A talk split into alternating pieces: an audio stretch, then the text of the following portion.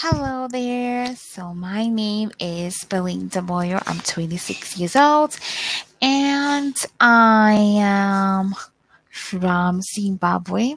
I have a bachelor's degree in development studies and I have a 120 hour TEFL certificate. So I have been teaching English um, for over a year now.